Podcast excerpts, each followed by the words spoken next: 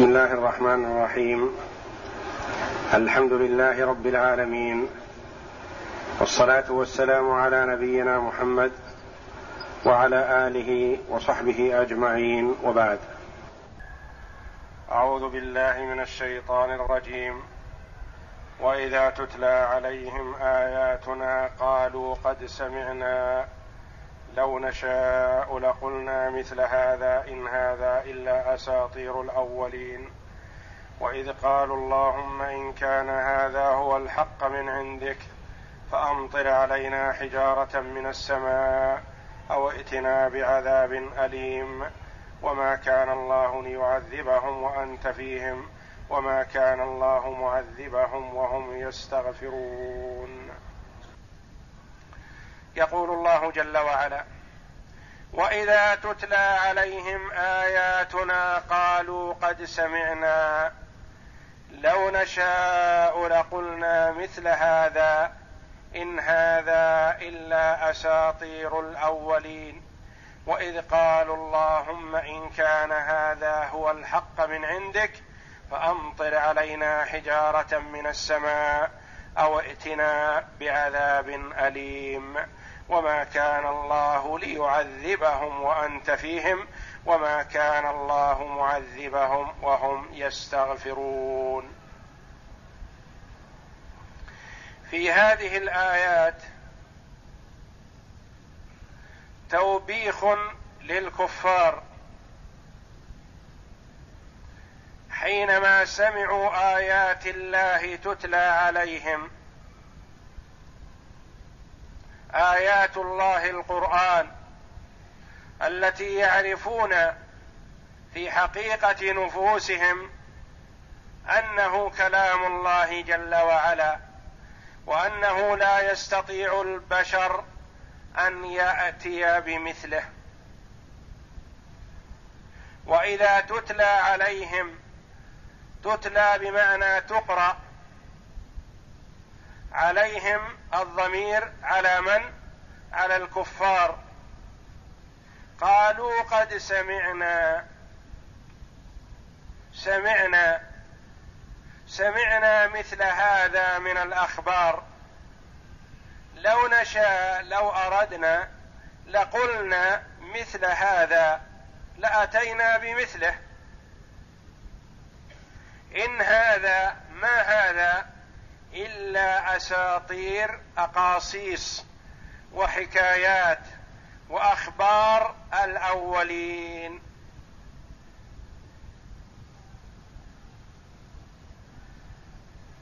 القائل هذا كفار قريش وقيل القائل هو النضر ابن الحارث من بني عبد الدار من قريش. كان يذهب إلى المشرق ويسمع أخبار الفرس وأقاصيص ملوكهم وحكاياتهم ثم يأتي في طريقه إلى مكة ويمر على فريق من النصارى واليهود وهم يتلون التوراة والإنجيل. ويصلون ويقرؤون ويركعون ويسجدون ويبكون. فلما قدم مكة وكان قد أوحي إلى النبي صلى الله عليه وسلم بالقرآن ويدعو إلى الله جل وعلا فقال قد سمعت مثل ما أتى به محمد. يقصد ما سمع من هذه الأخبار والأقاصيص. لو أردت لقلت مثل ما يقول. ثم يأتي إلى المكان الذي كان يجلس فيه النبي صلى الله عليه وسلم يدعو إلى الله ويقص على من حوله أخبار الفرس. التي سمعها وأخبار أهل الكتاب ثم يقول بالله عليكم أي قصصي أو قصص محمد؟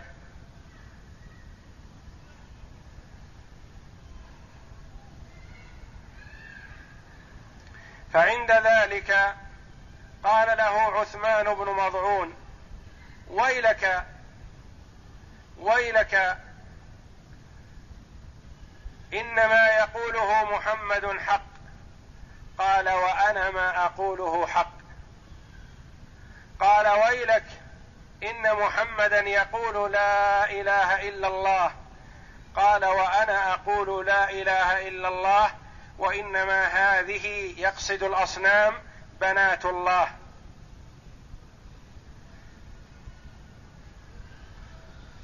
وخوفه عثمان بن مضعون رضي الله عنه بالله ثم أقسم القسم واستفتح على نفسه وطلب العذاب لنفسه فقال اللهم إن كان هذا هو الحق من عندك فأمطر علينا حجارة من السماء أو ائتنا بعذاب أليم. أمطر علينا حجارة من السماء كما أمطرت على قوم لوط أو ائتنا بعذاب أليم كما عذبت من سبق من الأمم. فكان استفتاحه على نفسه وطلبه العذاب لنفسه وأنزل الله جل وعلا سأل سائل بعذاب واقع للكافرين ليس له دافع من الله ذي المعارج. ونزل في النضر ابن الحارث اللعين آيات كثيرة في القرآن بضع عشرة آية في ذمه وتوبيخه ولومه ووعيده بالعذاب الشديد فقتل يوم بدر صبرا مقيدا بين يدي النبي صلى الله عليه وسلم قتل كافرا. وإذا تتلى عليهم آياتنا قالوا قد سمعنا يعني سمعنا مثل هذه عند غيرك يا محمد. لو نشاء يعني لو أردنا لقلنا مثل هذا. وقد تحداهم الله جل وعلا بأن يأتوا بمثله فما استطاعوا. تحداهم جل وعلا بأن يأتوا بعشر سور من مثله فما استطاعوا. فتحداهم جل وعلا بأن يأتوا بسورة مثله فما استطاعوا. لأن هذا الكلام الذي هو كلام الله جل وعلا لا يستطيع البشر مهما أوتي من فصاحة وبلاغة أن يأتي بمثله لأنه كلام الله. والفرق بين كلام المخلوق وبين كلام الله كما بين الله جل وعلا وخلقه.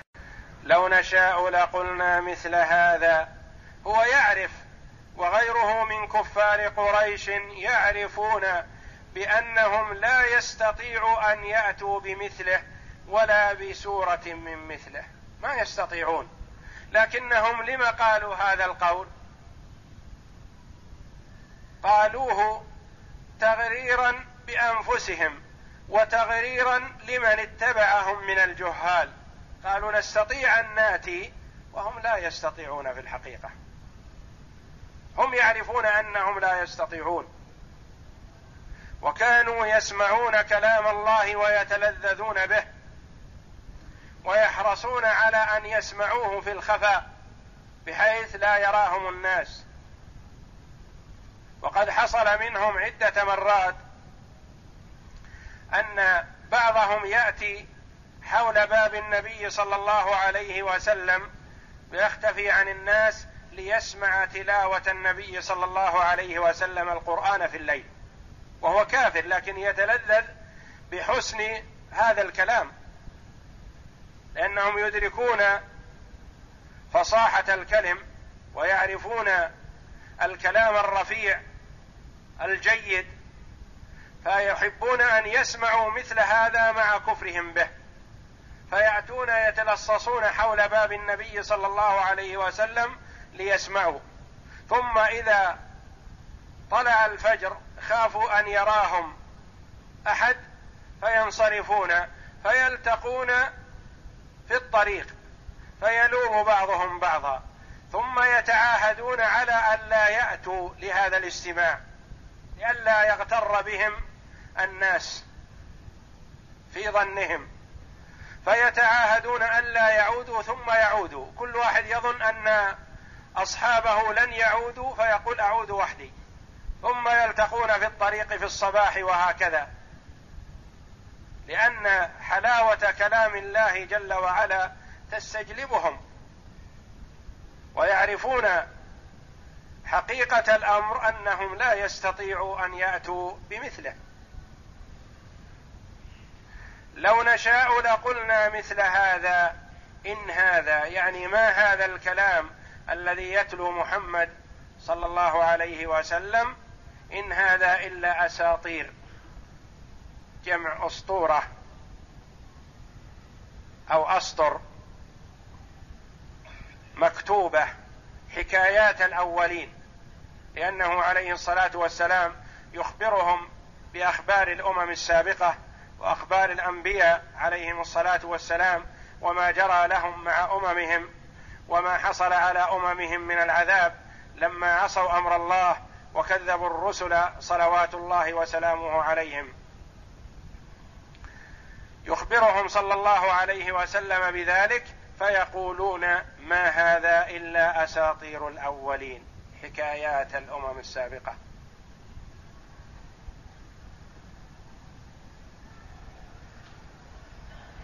عند ذلك قالوا دعوة على أنفسهم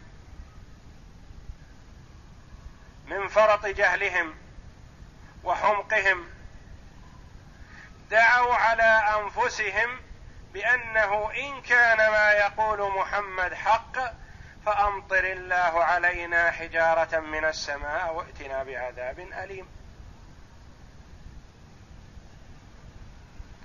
فقالوا اللهم إن كان هذا هو الحق من عندك يعني ما أتى به محمد من القرآن والتوحيد وأخلاص العبادة لك هو الحق الذي أنزلته وهو الذي ارتضيته فأمطر علينا حجارة من السماء. من شدة جهلهم قالوا هذه المقالة وكان الأجدر بهم أن يقولوا اللهم إن كان هذا هو الحق من عندك فاهدنا له. ووفقنا لقبوله ما دام حق. التقى معاوية رضي الله عنه برجل من أهل سبأ من أهل اليمن فقال ما أجهل قومك؟ ولوا عليهم امرأة. فقال أجهل من قومي قومك. قالوا اللهم إن كان هذا هو الحق من عندك فأمطر علينا حجارة من السماء واتنا بعذاب أليم. وكان الأجدر بهم أن يقولوا اللهم إن كان هذا هو الحق من عندك فاهدنا له. ووفقنا لقبوله. وأرشدنا إليه. ما يقولوا فأمطر علينا حجارة من السماء يستفتحوا على أنفسهم ويطلبوا لأنفسهم العذاب. وهم يعرفون في حقيقة نفوسهم أن هذا هو الحق. يعرفون ذلك. وما كان الله ليعذبهم وانت فيهم وما كان الله معذبهم وهم يستغفرون. وما كان الله ليعذبهم وانت فيهم وما كان الله معذبهم وهم يستغفرون. في معنى هذه الآية أقوال المفسرين رحمهم الله. قال بعضهم إن هذا القول من قول الكفار لأنهم قالوا في أنفسهم إنها جرت ودرجت سنة الله الا يعذب الأمم ونبي وأنبياؤهم فيهم. وألا يعذب الأمم وفيهم من يستغفر. فقال محمد بن إسحاق رحمه الله هذا القول حكاه الله جل وعلا عن الكفار بانه من ضمن ما استفتحوا به. قالوا اللهم إن كان هذا هو الحق من عندك فأمطر عليهم معذبهم وهم يستغفرون. لأنه رؤي أنهم بعدما قالوا هذه المقالة اللهم إن كان هذا هو الحق من عندك ندموا على هذا القول فقالوا غفرانك غفرانك. فرد الله جل وعلا عليهم ذلك في الآيات الآتية بعد. وما لهم ألا يعذبهم الله وهم يصدون عن المسجد الحرام وما كانوا أولياءه كما سيأتي إن شاء الله. فهذا القول على أن هذا حكاية لكلام الكفار. أنهم قالوا هذه المقالة وقالوا ما الله معذبنا وأنت يا محمد فينا لأن سنة الله ألا يعذب الأمم والأنبياء فيها. ولن يعذبنا الله ونحن نستغفر.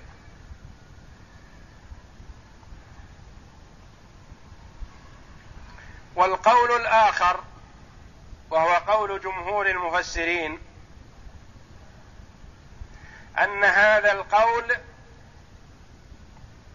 من كلام الله جل وعلا لا حكاية لما قالوه وإنما بيانا لما لم يعجل الله لهم جل وعلا بالعقوبة لأنهم طلبوا العقوبة على أنفسهم فقالوا اللهم إن كان هذا هو الحق من عندك فأمطر علينا حجارة من السماء. أو ائتنا بعذاب أليم. فقال الله جل وعلا وما كان الله ليعذبهم وأنت فيهم. العذاب لن يحصل عليهم بسبب أمرين وهما وجود النبي صلى الله عليه وسلم بين أظهرهم لأنه كما ثبت عن ابن عباس رضي الله عنه أن الله جل وعلا لا يعذب الأمة ونبيها ومن معه من المؤمنين بين أظهرهم. حتى يأذن الله له بالخروج هو ومن معه من المؤمنين إلى حيث أراد الله جل وعلا ثم يرسل الله عليهم العذاب. هذه سنة الله جل وعلا في الأمم السابقة.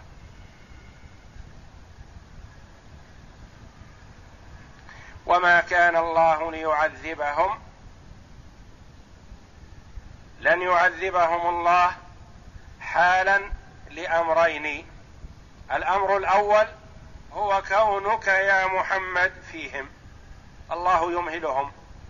فلا يعجل العذاب الأليم الذي يستأصل. لا يعجله إليهم. الأمر الثاني أن فيهم وبين أظهرهم مستغفر. فمن أسباب موانع العذاب وجود النبي صلى الله عليه وسلم بعد ذهابه عليه الصلاة والسلام من أسباب موانع العذاب الاستغفار. ولهذا قال بعض السلف من أراد الله به خيرا ألهمه الاستغفار ليسلم من العذاب. فمن لزم الاستغفار سلم من العذاب.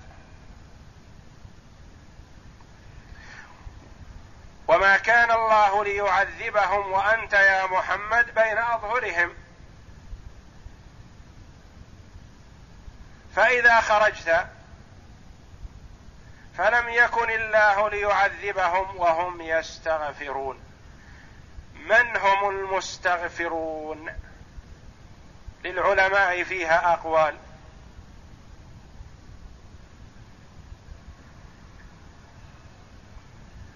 وهم يستغفرون يعني فيهم مسلمون يستغفرون الله لأنه بقي بعد هجرة النبي صلى الله عليه وسلم إلى المدينة بقي من المستضعفين من المسلمين من بقي في مكة. فالله جل وعلا لن يرسل عليهم العذاب إكراما لمن بقي من المؤمنين في مكة من المستضعفين. وقيل المراد بالإستغفار استغفار الكفار. لأنهم كانوا يقولون غفرانك غفرانك إذا انتهوا من الطواف.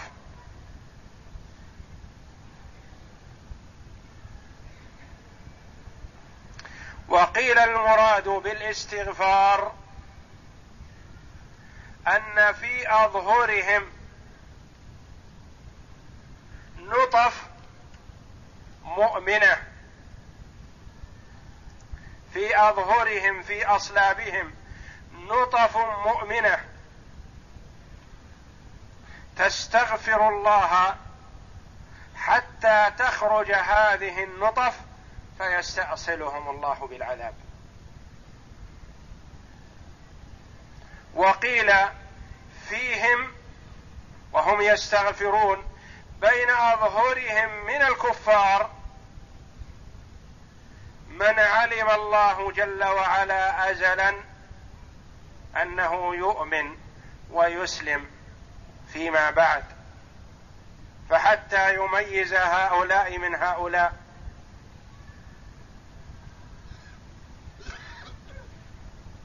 وقد أسلم من هؤلاء الكفار الذين يخططون للنبي صلى الله عليه وسلم ورد دعوته أبو سفيان.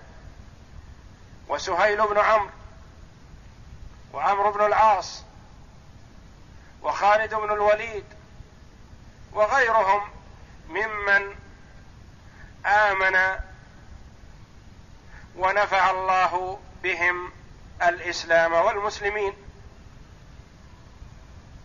وهم يستغفرون أي فيهم من يعلم الله بأنه سيؤمن.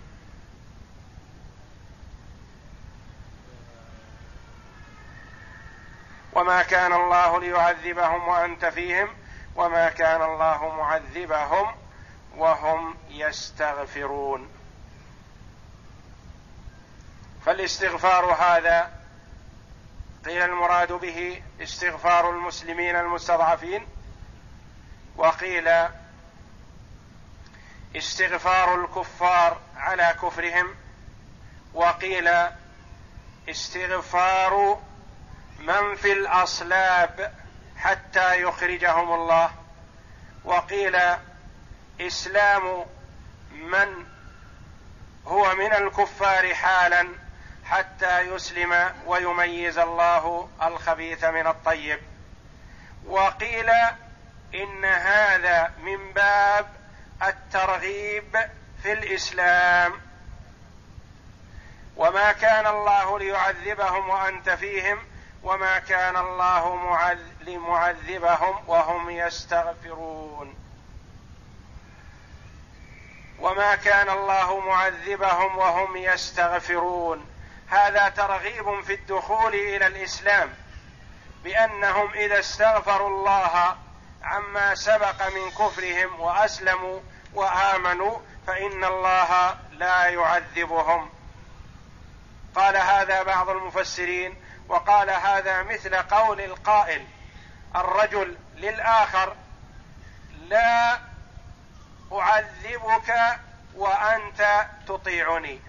هو الآن إلى الآن ما اطاعه لكن ترغيبا له في الطاعة. يعني إذا اطعتني فلا يمكن أن أعذبك. لا أعذبك وأنت تطيعني. وما كان الله معذبهم وهم يستغفرون. يعني إذا حصل منهم الاستغفار والتوبة فإن الله يمنع عنهم العذاب.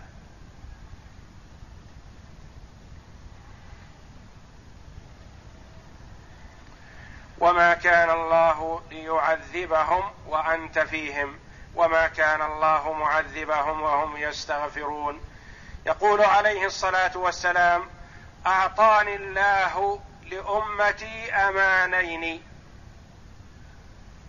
الأول كوني بين أظهرهم.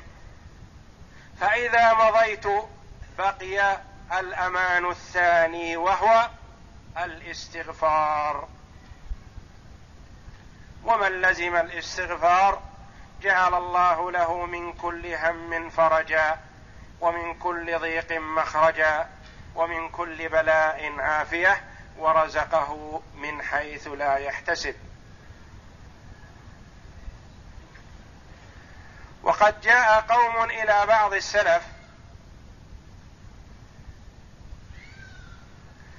يشكون إليه الفقر وقلة ذات اليد فقال عليكم بالاستغفار.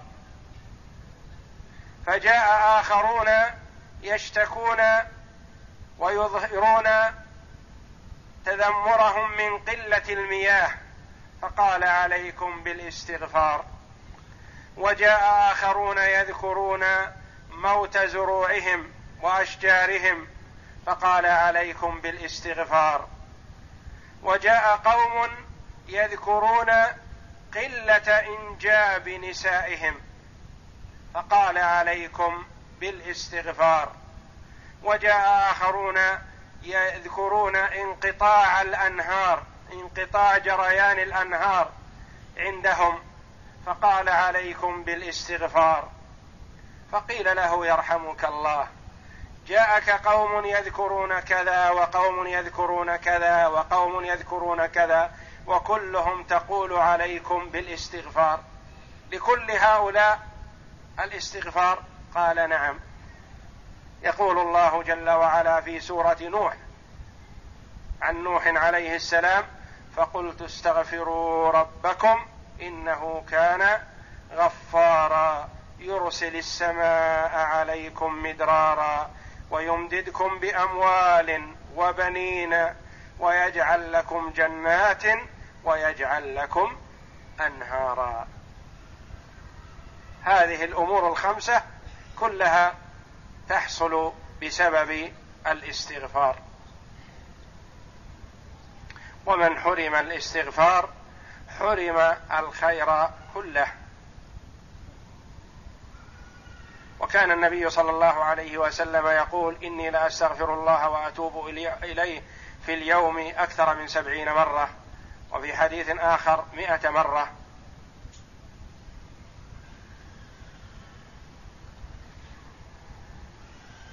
فالاستغفار لمن وفقه الله جل وعلا له وليكن استغفارا باستحضار قلب صادقا في استغفاره وفي توبته. قل أستغفر الله وأتوب إليه عن صدق وعزم على الإقلاع عن المعصية والإقبال على الطاعة. أما إذا قال أستغفر الله وأتوب إليه وهو مصر على معاصيه فكما قال الإمام علي بن أبي طالب رضي الله عنه هذه توبة الكذابين الذي يقول استغفر الله وأتوب إليه وهو مصر على معصيته.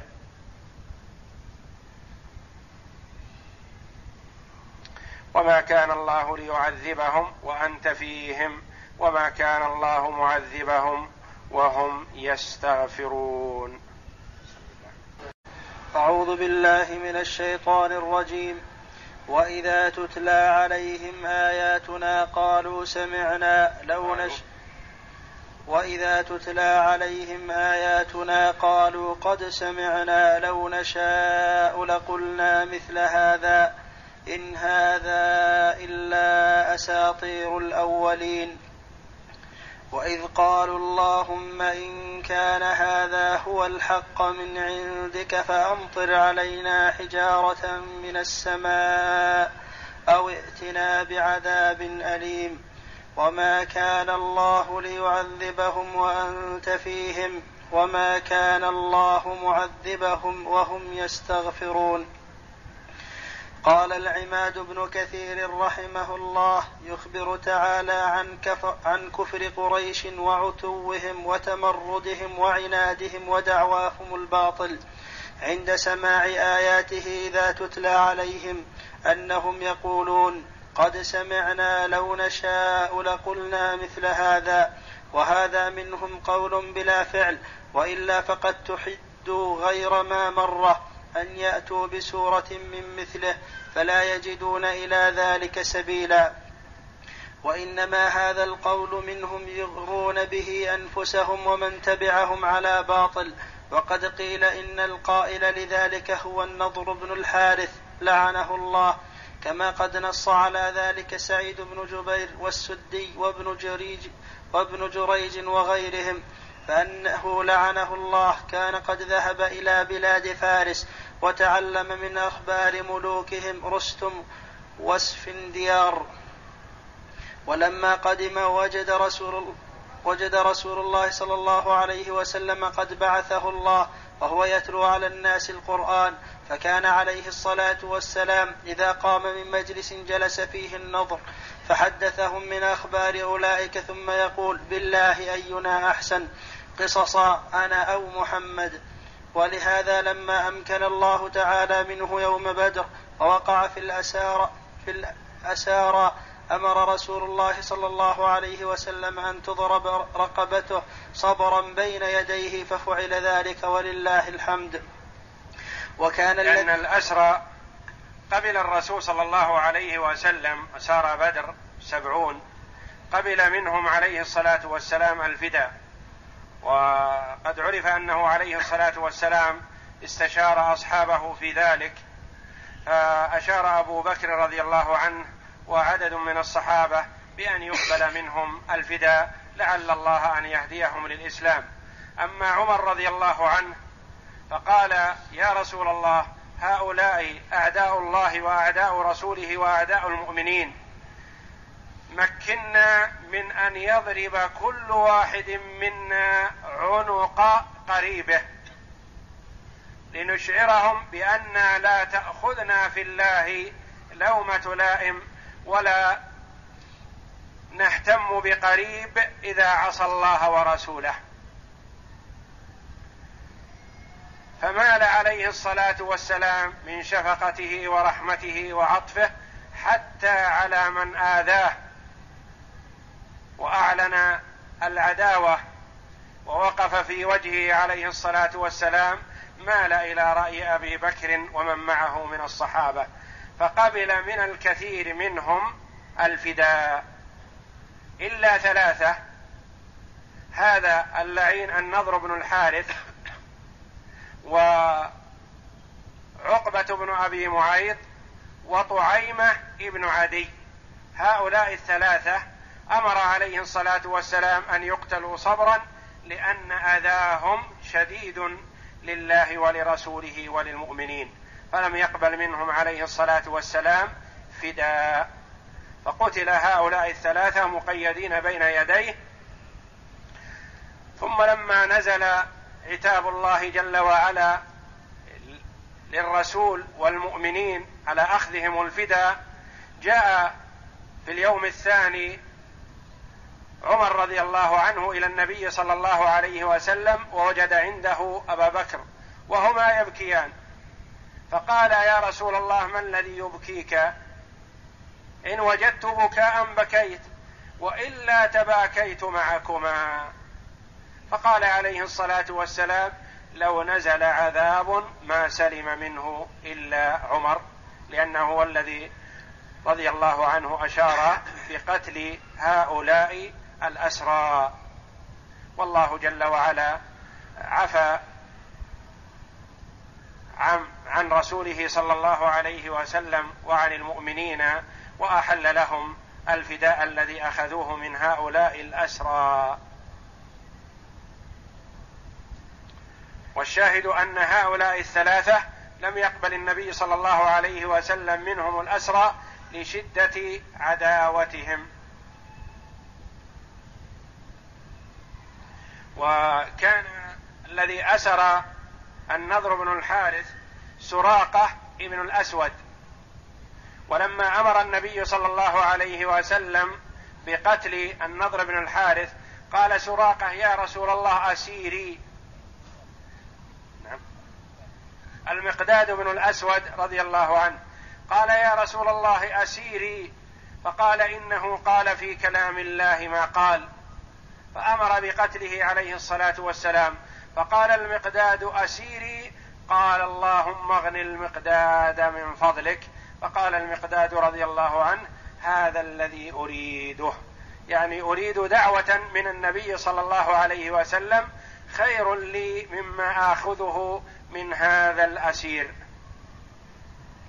ولهذا لما أمكن الله تعالى منه يوم بدر ووقع في الأسارى أمر رسول الله صلى الله عليه وسلم أن تضرب رقبته صبرا بين يديه ففعل ذلك ولله الحمد. وكان الذي أسره المقداد بن الأسود رضي الله عنه كما قال ابن جرير حدثنا محمد بن بشار حدثنا محمد بن جعفر حدثنا شعبة عن أبي بشر عن سعيد بن جبير قال قتل قال قتل النبي صلى الله عليه وسلم يوم بدر صبرا عقبة بن أبي معيط وطعيمة بن عدي و وطعيمة. بن عدي والنضر بن الحارث وكان المقداد أس أسر النضر. فلما أمر بقتله قال المقداد يا رسول الله أسيري فقال رسول الله صلى الله عليه وسلم إنه كان يقول في كتاب الله عز وجل ما يقول. فأمر رسول الله صلى الله عليه وسلم بقتله. فقال المقداد يا رسول الله اسيري فقال رسول الله صلى الله عليه وسلم اللهم اغن المقداد من فضلك. فقال فقال المقداد هذا الذي أردت. قال وفيه أنزلت هذه الآية وإذا تتلى عليهم آياتنا قالوا قد سمعنا لو نشاء لقلنا مثل هذا إن هذا إلا أساطير الأولين. وإذا كان هذا القول هو قول النضر ابن الحارث فلما يقول الله جل وعلا وإذا تتلى عليهم؟ لأن عليهم جمع وهو واحد. لأنهم متفقون معه في الرأي. متابعون له. القائل واحد وهم موافقون لهذا القول. راضون به مقتنعون منه. وكذا رواه هشي هشيم عن أبي بشر جعفر بن أبي دحية عن سعيد بن جبير أنه قال المطعم بن عدي بدل طعيمه وهو غلط لأن المطعم بن عدي لم يكن حيا يوم بدر. ولهذا قال رسول الله صلى الله عليه وسلم يومئذ لو كان المطعم بن عدي حيا ثم سألني في هؤلاء النتنا لوهبتهم له يعني الأسارى لأنه كان قد أجار رسول الله صلى الله عليه وسلم يوم ما رجع من الطائف. ومعنى أساطير الأولين وهو جمع أسطورة أي كتبهم اقتبسها فهو يتعلم منها ويتلوها على الناس. وهذا هو الكذب البحت كما أخبر الله عنهم في الآية الأخرى وقالوا أساطير الأولين اكتتبها فهي تملى عليه بكرة وأصيلا. قد أنزله قل أنزله الذي يعلم السر في السماوات والأرض إنه كان غفورا رحيما. أي لمن تاب إليه وأناب فإنه يتقبل منه ويصفح عنه. وقوله وإذ قال اللهم إن كان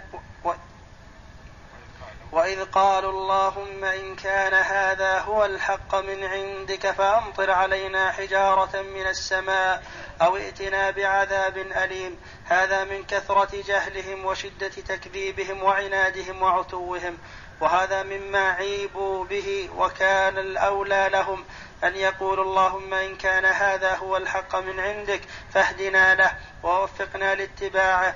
ولكن استفتحوا على أنفسهم واستعجلوا العذاب وتق وتقديم العقوبة كقوله تعالى ويستعجلونك بالعذاب ولولا أجل مسمى لجاءهم العذاب وليأتينهم بغتة وهم لا يشعرون وقالوا ربنا عجل لنا قطنا قبل يوم الحساب وقوله سأل سائل بعذاب واقع للكافرين ليس له دافع من الله ذي المعارج. وكذلك قال الجهلة من الأمم السالفة كما قال قوم شعيب له فأسقط علينا كسفا من كسفا من السماء إن كنت من الصادقين. وقال هؤلاء اللهم إن كان هذا هو الحق من عندك فأمطر علينا حجارة من السماء أو ائتنا بعذاب أليم. نعرف أن نصب الحق على أنها خبر كان وهذا هو اسمها وهو صلة.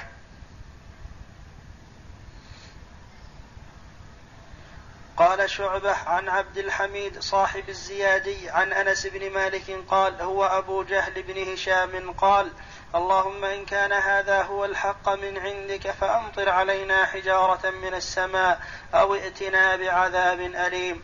فنزلت وما كان الله ليعذبهم وأنت فيهم وما كان الله معذبهم وهم يستغفرون رواه البخاري عن أحمد ومحمد بن النضر كلاهما عن عبيد الله بن معاذ عن أبيه عن شعبة به وأحمد هذا هو أحمد ابن النضر ابن عبد الوهاب قاله الحاكم أبو أحمد والحاكم أبو عبد الله النيسابوري والله أعلم وقال الأعمش عن رجل عن سعيد بن جبير عن ابن عباس في قوله وإذ قالوا اللهم إن كان هذا هو الحق من عندك فأمطر علينا حجارة من السماء أو ائتنا بعذاب أليم.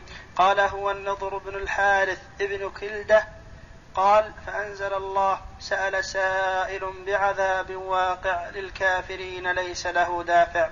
وكذا قال مجاهد وعطاء وسعيد بن جبير والسدي أنه النضر بن الحارث زاد عطاء فقال الله تعالى وقالوا ربنا عجل لنا قطنا قبل يوم الحساب وقال ولقد جئتمونا فرادا كما خلقناكم أول مرة وقال سأل سائل بعذاب واقع للكافرين ليس له دافع قال عطاء ولقد أنزل الله فيه بضع عشرة آية من كتاب الله عز وجل. وقال ابن مردويه حدثنا محمد بن إبراهيم حدثنا الحسن بن أحمد ابن الليث حدثنا أبو غسان حدثنا أبو نميلة حدثنا حسين عن ابن بريدة عن أبيه قال رأيت عمرو بن العاص واقفا يوم أحد على فرس وهو يقول اللهم إن كان ما يقول محمدا حقا فاخسف بي وبفرسي. وقال قتادة في قوله وإذ قالوا اللهم إن كان هذا هو الحق من عندك الآية.